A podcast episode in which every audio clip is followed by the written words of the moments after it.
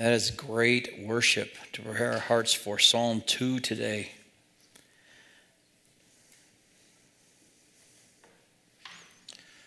Psalm 2 is entitled, The King is Coming. Why are the nations in an uproar and the people devising a vain thing? Kings of the earth take their stand, and the rulers take counsel together against the Lord and against his, against his anointed, saying, Let us tear their fetters apart and cast away their cords from us. He that sits in the heavens laughs, the Lord scoffs at them. Then he will speak to him his anger and terrify them in his fury, saying, But as for me, I have installed my king upon my mountain upon Zion, my holy mountain. I will surely tell the decree of the Lord. He said to me, You are my son, today I have begotten you. Ask of me, and I will surely give the nations as your inheritance, the very ends of the earth as your possession. You will break them with a rod of iron, you shall shatter them like earthenware. Now, therefore, O kings, show discernment. Take warning, O judges of the earth. Worship the Lord with reverence and rejoice with trembling. Do homage to the Son that he not become angry and you perish in the way, for his wrath may soon be kindled. How blessed are all who take refuge in him. Father, I pray that you give us understanding of your word. As your children, we might heed the warning and rejoice as we look forward to your coming, but take serious those that are lost around us, sharing with them the gospel of Jesus Christ, their only hope Thank you, Lord, that you give us these mountaintops to crawl up on, that we can keep our perspective. In Jesus' name, amen. In verses 1 through 3, we see earthly opposition to the rule and ruler of God. As you look around, you wonder who's in charge? Who's running the show? Well, the Bible tells us that Satan is the prince and the power of the air. That when man chose sin, all of creation was put under the curse. And we've been dealing with ever since. Now, Adam and Eve, God sacrificed some animals, and there was a payment made for their sin. Even then, a looking forward in Genesis 3:15 that then one day there was coming a Savior. I think Eve thought she was going to bring that Savior forth. Maybe even the next, the first person that was born, but the first person born, Cain, turned out to be the murderer of his brother over this very issue. God gave them instruction that when they came to worship, there was to be a blood sacrifice. And but Cain was a keeper of the fields. He was a farmer, and Abel, his brother, kept flocks. And so when it came time to worship, Abel brought the flocks and he brought his sacrifice and it was accepted. But Cain said, No, I'll do it my way. God's going to have to take me where I'm at. That shows the rebellious heart of man even from the beginning. His father, Adam, was the first one created. Creation is fresh. All the stories directly from God, their fellowship with God, he could hear, but no. Rebellion knows no bounds. So God meets him with his false offering and he warns him. He said, Cain, sin is crouching at the door and it's going to devour you. But he went out and did his own thing. I believe Abel, his brother, came alongside to encourage him. Say, listen, God's instruction is clear. Just bring the blood offering. That caused such anger and fury with Cain that he rose up and he slew his brother. Slew his brother, killed him. There are different governments. Why is the earth such an uproar? Because they refuse God's rule. There are different kinds of governments. There have been kings that rule by themselves. There are governments that rule with, like we have, a republic. And even this government that probably had the best shot of all, besides Israel, turned their back on God. God ruled Israel personally through the judges, with Moses and through the judges. He provided for them, He brought discipline, accountability, He gave them a land, He delivered them miraculously from Egypt. But there came a time when they said, No, we want a king like all the other nations have a king. Was it because all the other nations were so fruitful and so blessed with peace? No, that's just the rebellious heart of man. And through all the kings of Israel, there's not one king that served God with all of his heart. Now, we have David, and David's called a man after God's own heart, but you want him for a, a ruler? He was a murderer, he was a philanderer. They all missed it. Do you know every one of the sons of Noah and their race has had opportunity to rule the world? Starting with Nimrod, son of Ham. Every single one has had the opportunity, and what do we have? Failure. There's only one that can rule the world, in righteousness, and that is Jesus Christ. With all the advancements, with all the technology that we have today, with all the education, that's what our government says education is the answer. If we can just educate people. And yet they always turn to sin. The sad news that most of you probably heard this week was that Ireland is so proud they've finally joined the modern world and now they can abort their babies. Isn't that amazing? The desire to kill the unborn, the innocent. And that is the standard of you've made it. Why is the world in such an uproar? Because they're in rebellion against God. The people are devising a vain thing. In the King James, it says they're imagining a vain thing.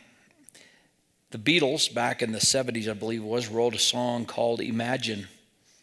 Imagine there's no heaven. It's easy if you try. No hell below us, above us, only sky. Imagine all the people living for today. Imagine there's no countries. It isn't hard to do. Nothing to kill or die for, no religion, too. Imagine all the people living in peace. You may say I'm a dreamer, but I'm not the only one. I hope someday you'll join us and the world will be as one. See, that's what Nimrod started with. He said, if we could just have one religion, let's gather all the people. We all have the same language, gather all the people, and we're going to have our own tower to heaven. We're going to have our own way to heaven. We don't need God. The people imagine a vain thing. The people, they just want to be comfortable. Even most Christians in America, they really don't want revival, they just want their comfort to continue. We can just have a government that gives us the freedom to make money and have a nice retirement, have nice church buildings, that, that's what we want. We just want to be comfortable. And so people just imagine how they think it can happen. And so you have different governments. The governments take their stands. And you have governments like North Korea that there's one guy and he passes it down and his rule is law. And if you mess with him, he kills you control. The communists have their kind of government. Then socialists, they say, well, if we can have a government that just can control everything, then the people will have peace. We'll just take the rule. They don't have to worry anymore. We'll tell them what's good for them. We'll tell them what they can have, what they can't have. That see the problem's been religion any religion anyway.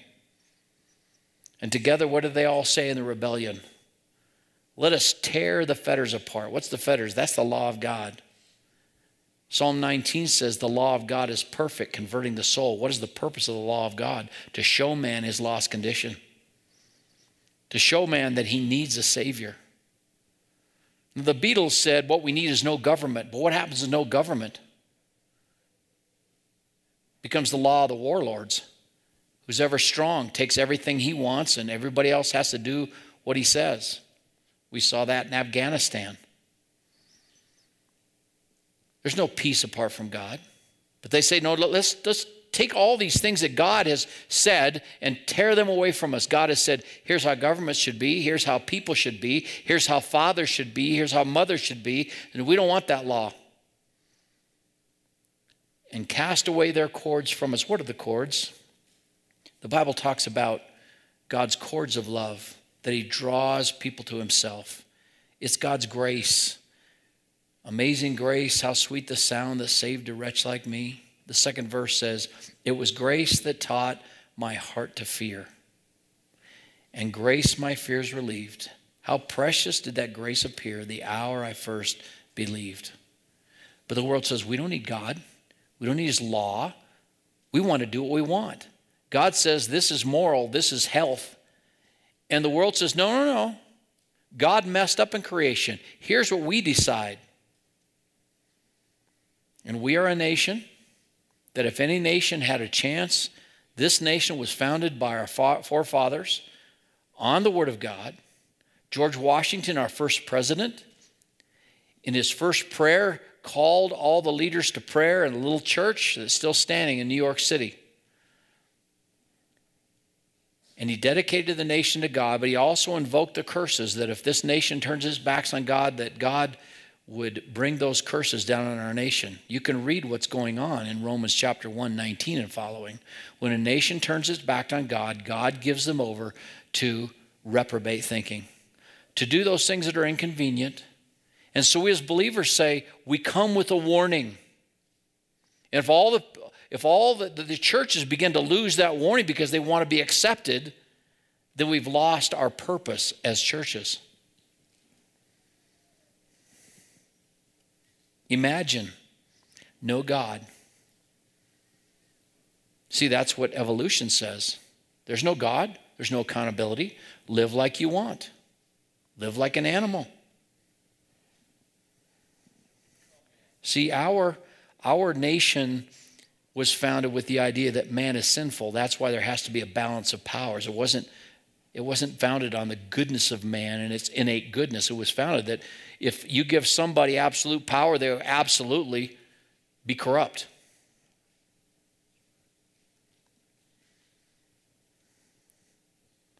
Why is there this deep seated opposition to God? Why, is, why are we as we are? Why, what's wrong with us? We have education, we have technology, we have all this ability. What's wrong? It's the heart. It's the heart. Well, what's heaven's reaction, verses 4 through 6? I want you to know God is not intimidated by man. He's not intimidated by the world. He's not intimidated by all the technology that man thinks he has or their attitudes. God didn't take a vote. He created the world and he rules. One day he's going to take the world back to himself and what we live in now is called the age of grace. This is the opportunity that man has to live in this time where Christians are salt and light. But God's reaction is he's not intimidated. He who sits in the heavens laughs, the Lord scoffs at them. It's not that he thinks it's funny,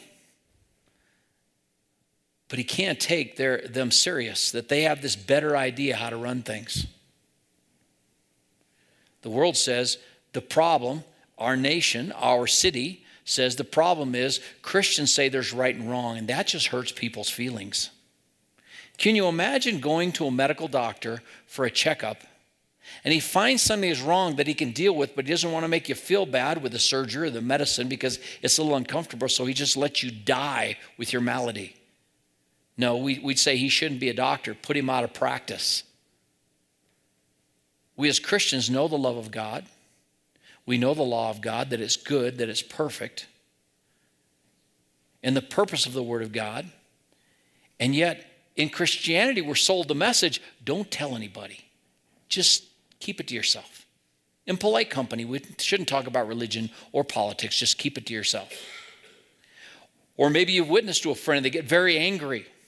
Or I've even heard Christians, supposed Christians, tell me, I'm mad at God. Are you stupid?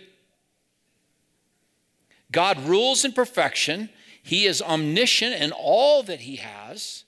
He is sovereign in his control of things. His rule is perfect. He's doing exactly what he intends to do, and you're mad at him? Lady came to me a, a couple months ago up here, and she was telling me all the problems she had, and she's mad at God. I said, You just understand your problem is sin. We don't have to deal with any of your counseling issues if you just start with that. Yes, okay. Go tell you, God you agree with what your attitude is is sin. And the Bible says if we confess our sin, he is faithful and just to forgive us our sin and to cleanse us from all unrighteousness. God's not intimidated by man's anger. One day there's going to be a great gathering of all the armies of the world that think they can destroy Jesus, and one word, they're going to turn to blood. God spoke the worlds into existence. One day he's going to speak them out of existence. So, how is he going to terrify them? Because he laughs, then he will speak to them in his anger and terrify them in his fury.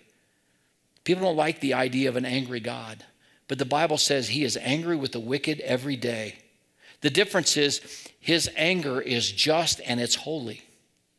The Bible says he hates the plowing of the wicked. Why? Because the, the wicked goes out and he plows and uses God's laws to feed himself and take care of himself and get rich. But he denies God and doesn't worship God and give God the worship that he so deserves. How is he going to terrify them? He said, But as for me, I have installed my king upon Zion, my holy mountain. He said, I'm bringing my king. The first time Jesus came, he came meek and humble, sitting upon the colt, the foal of an ass, offering himself, offering himself to his people. He had taught them, he had demonstrated who he was by fulfilling all of the scriptures, by miracles, by power, by word, and by deed. And they rejected him. They rejected him. Daniel spoke of that day. He also spoke of a day that the king would return and all the things were going to take place. Here's the warning, world. Here's the warning, king, rulers of the world. Jesus is coming back, and he's taking no prisoners. Now Jesus speaks. The third passage, the return of the king. I will surely tell the decree of the Lord. He said to me, You are my son. Today I have begotten you. Ask of me, and I will surely give you the nations of your, as your inheritance, the very ends of the earth as your possession. Now we see that when Jesus comes back, if you look in Re- uh, Revelation chapter 5, there's this scene in the stadium of worship, the throne room of God. And the person that's with John, John's having the vision of things to come. And there's a voice that says, Who is worthy to open the seals and redeem the earth back to God? God created the, the world, but in sin, Adam chose sin, and so the world was plunged under the curse of sin. But this is the title deed of the earth. Just why, like when you go buy a house and you go to the closing, you have all those papers you have to sign, right? You're taking responsibility. You're saying you know this and you know that. And then you have a, a, a, deed company, a title company that makes sure that there's no other liens on that property, that everything's been fulfilled. So when you get that loan or if you have the cash to buy a house, that that deed is yours. So there's things that have to be fulfilled. There's inspections. Sometimes things have to be fixed so that when you get the house, is exactly what was sold to you. Well, the world was stolen by sin, it belongs to God. But the king is coming. He's returning back and he's going to redeem it back to himself. And that redemption period is seven years of tribulation. It's the years that the nation of Israel, God's nation, stole from him. They didn't observe the Sabbath. They didn't observe the year of Jubilee. They didn't keep the law. And God says, I'm getting those years back. So there are 70 weeks of seven, Daniel talks about. And the last week to be fulfilled is this week of tribulation. When God is going to win his nation back to himself and redeem the world back to himself. And during that time, some from every tribe, nation, and people group, every language, some are going to come to Christ. What a joy. The worst times the world will ever see will be also the greatest times of evangelism because God always gets the victory. In Psalm 24, the question is asked Who is the King of glory? He is the King of glory. Open the ancient doors that the King of glory may come in. Who's the King of glory? The Lord strong and mighty, the Lord that's never lost a battle. He is the King of glory. And he's going to begin as he opens up those seals to pour out his wrath on this world. Now we're going to be gone. The Bible says there's going to be a catching away. and the church of Jesus Christ will not endure the wrath of the Lamb. We're going to be caught away. And then there are going to be 12,000 from each tribe of the 12 tribes of Israel. They're going to be saved and they're going to go all over the world preaching the gospel. But in the meantime, while some are being saved from every nation, Jesus will be shattering every nation. No one will stand. No one will stand. The great worship in Revelation 5 is the search is, is being done and no one is found worthy to open the seals. And John begins to weep greatly. Why are the nations in an uproar? Would this never cease? Will it always be like this? And the one next to John says, Stop weeping, John. The lion of the tribe of Judah, he is worthy. And then Jesus steps out. And what does John see? He sees, as it were, a lamb freshly slain. The marks of crucifixion will be on our Savior for all eternity to remind us of the great cost of our salvation. He shed his only begotten blood. One of my favorite verses in all of Scripture is Revelation 1 5. It says that he stooped down and he washed us from our sin in his own blood. Isn't that wonderful? Jesus died, and the worth of his salvation was enough for all the sinners that have ever lived. But it's personal in that he only washes those that come to him by faith. So the king is installed, and he will shatter the nations. He will shatter them with a rod of iron, and he will shatter them like pottery. And then the last portion verses 10 through 12 is the offer of reconciliation and refuge. Now, therefore, O king, show discernment, take warning, O judges of the earth. Worship the Lord in reverence and rejoice with trembling. Show homage to the Son, lest he become angry and you perish in the way, for his wrath may soon be kindled. This is the invitation. I think the reason that the church has become so weak in the 21st century is because it reacts to people that bring this message, but mes- this message is the message of the Bible. You might hear somebody say, Go to this church because, you know, they don't have a, a message of hellfire and damnation. Do you understand? The Bible was set in the context of hellfire and damnation. John said, John the Baptist, when some of the Pharisees and Sadducees mixed in to kind of become a part of the religious movement, they got in line to be baptized. What did John say? Who flee, who, who warned you snakes to flee from the wrath to come? Jesus preached the truth in love, but he, he preached all of the truth. He told Pharisees and Sadducees, he called them whited sepulchres because they got all white on the outside. Why were they painted white on the outside? You know what that was from? That you could warn if, if there were graves someplace, you might not expect a grave. They would paint the headstones white so that you'd know not to touch that and become unclean. Oh, they look all, all white on the outside, but inside they're full of all manner of corruption and dead men's bones. God's warning and God's invitation are complementary. In Revelation 19, 11 through 16, the king finally appears in heaven after all of the wrath that's poured out on the earth and everybody's run for cover. In Revelation 6, all the kings of the earth and all the great men and all the people, all the world leaders are running for cover and they cry for the rocks, fall us, fall on us and hide us from him who sits on the throne and from the wrath of the Lamb. They know who he is and yet they won't repent because they're rebellious, rebellion in their heart. And now Jesus finally appears at his second coming. John said, I saw heaven open, and behold, a white horse, and he who sat on it is called faithful and true, and in righteousness he judges and wages war. His eyes are a flame of fire, and on his head are many diadems, and he has a name written on him which no one knows except himself. He is clothed in a robe dipped in blood, and his name is called the Word of God. And the armies which are in heaven, clothed in fine linen, white and clean, were following him on white horses. From his mouth comes a sharp sword, so that with it he may strike down the nations, and he will rule them with a rod of iron. And he treads the winepress of the fierce wrath of God the Almighty. On his robe and on his thigh, he has a name written King of Kings and Lord of Lords. In verses 17 and 18, I saw an angel standing in the sun, and he cried out with a loud voice, saying to all the birds what should fly in mid heaven, Come assemble for the great supper of God, so that you may eat the flesh of kings, and the flesh of commanders, and the flesh of mighty men, and the flesh of horses, and those who sit on them, and the flesh of all men, both free and slave, small and great.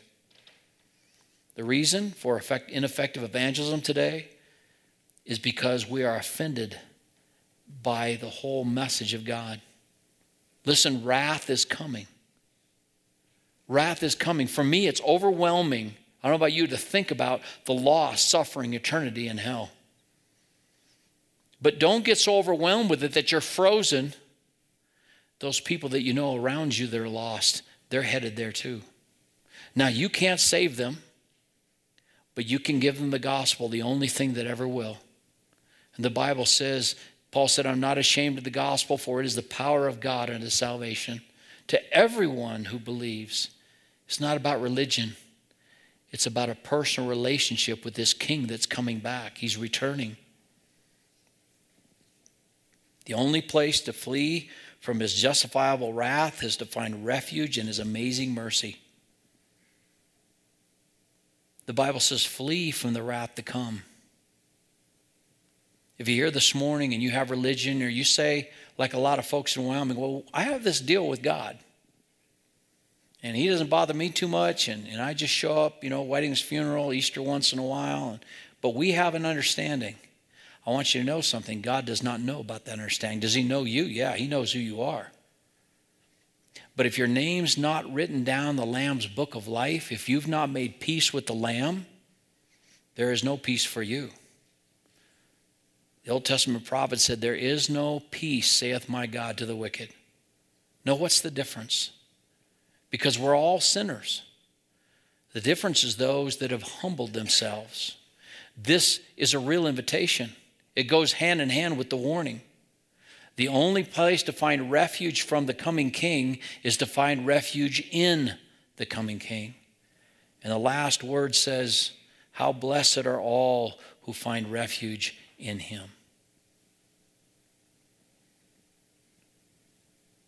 Paul, in his great doctrine of salvation, in the book of Romans, said, Whosoever will call upon the name of the Lord shall be saved. Romans 10 9 and 10 verse 8, he said, The word's nigh you. It's in your heart and your mouth, this word of salvation that we preached. That if you believe in your heart that God raised Jesus from the dead, you'll be saved. With the mouth, with the heart man believes, resulting in righteousness. With the mouth, confession is made, resulting in salvation. There has to be peace made, and it's personal. Your, your parents can't do for you, your church can't do it for you. But that's a time. It doesn't have to be in church, anywhere where you come to humble before God and say, God, I know I'm a sinner. And I believe that Jesus the King died for me on the cross and rose again. And I submit to your rule. That's why it says kings. Anybody listening today? When America goes through any kind of trial, whether it's the towers being hit or some massacre in a school, what do we do? Moment of silence. Oh, that sounds real good, but no submission. We pray when we're in trouble, but who are we praying for? The sad part is, even most Americans don't want revival, they just want comfort. The truth is, people are dying without Christ. And the only place of refuge is in Him. Jesus said, I am the way, the truth, the life. No man comes to the Father but by me. And so when we are speaking the truth in love, that's what we're speaking. Flee from the wrath to come. The King is coming back. You don't know if you have tomorrow. James chapter 5, James wrote, and he said, Go to, you that say we're going to go here and go there and buy and sell and get gain, when you don't know what's coming tomorrow. For what is your life but a vapor that appears for a little time and then vanishes away? And when you close your eyes in death, where are you going to wake up? For the child of God, we have that sure, blessed hope to be absent of the body is to be present with the Lord. But Paul wrote in the same passage, 2 Corinthians chapter 5, knowing therefore the terror of the Lord, we persuade men. We are ambassadors of the King while we have opportunity. Father, we thank you for your word. How clear it is, how instructive, how instructive. That we have this, this opportunity as your children, as your ambassadors, to warn of the wrath to come. And Lord, I pray if there are any here this morning that are not sure of their salvation, not sure if their name's written down, that today would be the day that you draw them to yourself, they submit to you, and they get eternal life to serve the King for all the rest of eternity. And we'll give you all the glory in Jesus' name. Amen. Let's stand and sing together.